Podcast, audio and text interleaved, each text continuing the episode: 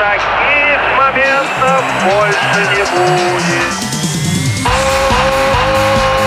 Не будет.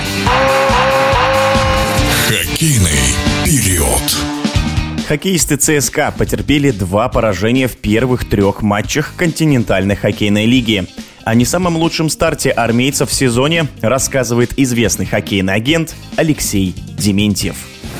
Хоккейный сезон это не спринт для того, чтобы показывать моментальный результат при его начале. Самое главное, как команда играет в плей-офф, попав туда. Там победы важнее, и они нужны как раз в том количестве для того, чтобы пройти следующий раунд. Поэтому меня ничто не смущает в результате команды ЦСКА. Сбалансированная команда, сохраненный состав, достаточно много лидеров, харизматичных игроков, которые при крайне неудачном стечении обстоятельств смогут собраться и сделать результат. Ситуация с Федотовым вряд ли имеет большое значение для игроков, выходящих на лед. Здесь больше всего присутствует информационно для зрителей, для болельщиков, которые обращают очень большое внимание на происходящее вокруг. Ну а самим игрокам, я думаю, это не особенно интересно, они занимаются своим делом. По поводу удивления, с хорошей или плохой точки зрения, на текущий момент очень сложно говорить, потому что команды только начали играть, и каждая команда по-своему и по-разному вкатывается в сезон. Поэтому здесь необходимо подождать порядка 10 игр, когда определится круг претендентов. Ну, как обычно, после 10 игр уже понятно, восьмерки команд, попадающих в плей-офф на этом этапе, где-то 6 команд уже точно будут в плей-офф, а две команды будут еще разыгрывать эти путевки. Ориентируемся на тот момент, когда в чемпионате сыграют 10 игр каждой команды, и потом уже можем давать прогнозы, либо оценки тому, кто удивил с хорошей или с плохой стороны.